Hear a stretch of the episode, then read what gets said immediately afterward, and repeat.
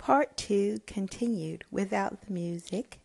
As much as I believe in the energies of the universe, I am even more convinced that allowing my feelings of love, the highest vibrating frequency, to guide my decision making has made the second part of my life on earth more rewarding. In the spring of 2014, as a result of a conscious decision based on love, I was asked if I would like to conduct an astrology workshop. I was inspired by the compliment and began to research astrology online. Mind you, all of my existing knowledge had come from physical printed books and periodicals. I cannot begin to explain how devastated I was to discover that the positions of the celestial bodies that were printed in my ephemerae were not truly astronomical nor correct due to the wobble of the earth on its axis. I went into a bewildered meltdown and wanted to burn my ephemerae. I didn't, purely on principle.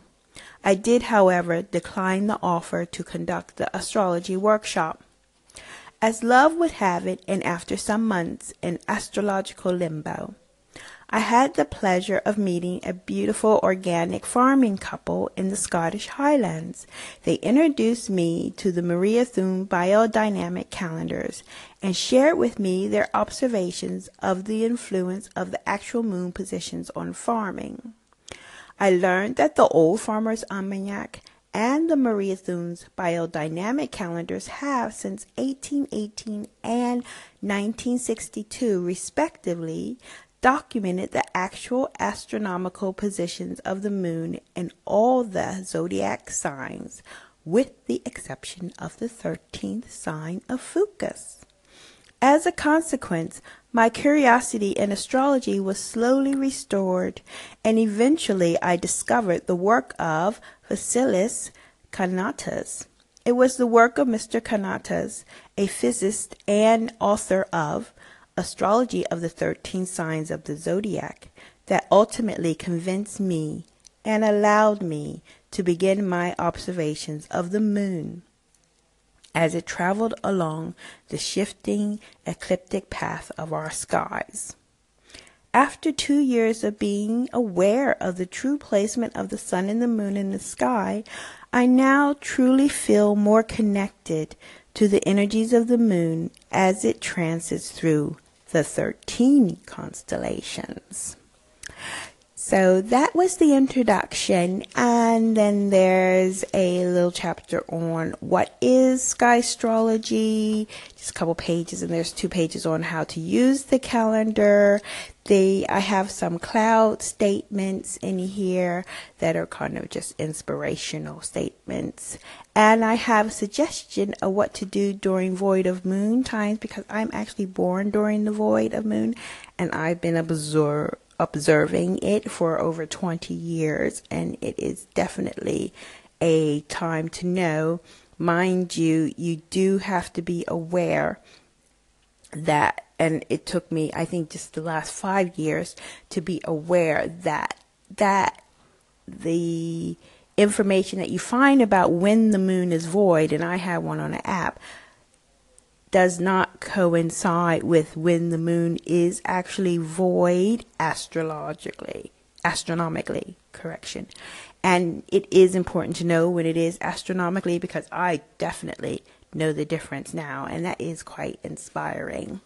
So I'm just going to end this bit with what I wrote on the back of the book because I found that fascinating because I wrote this before they announced about that solar system TRAPPIST and then in part three, I'm just going to go through the rest of October till the end to tell you where the moon is and what times it's transiting.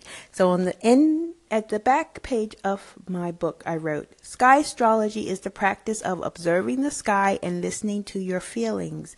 It is just that simple. It is the daily practice of looking up instead of looking at what the news, media, or celebrities are doing.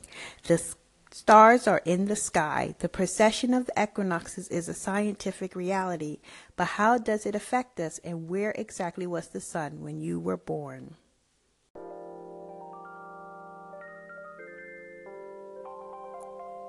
So, just to add the most important part that I didn't have enough time to add previously was that on the back page of the cover of the book I wrote, if NASA can discover new Earth like planets, can we not discover a new connection to our universe? And like I said, that was a good month before they had actually um, uh, told us that they had found Goldilocks, a solar system called TRAPPIST.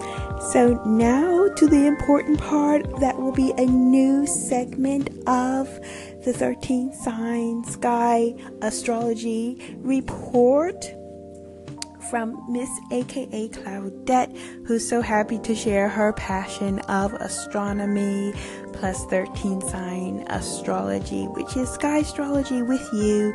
I now, and thanks to the call in, will share exactly the times that I calculated that the moon is going into different constellation spaces for the month of the rest of the month of October.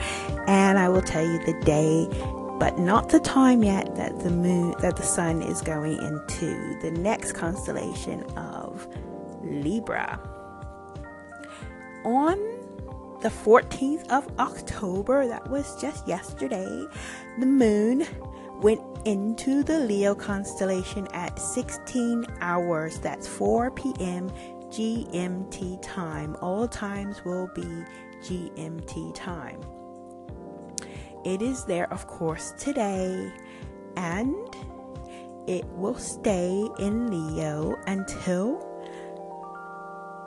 Tuesday morning at 8 a.m.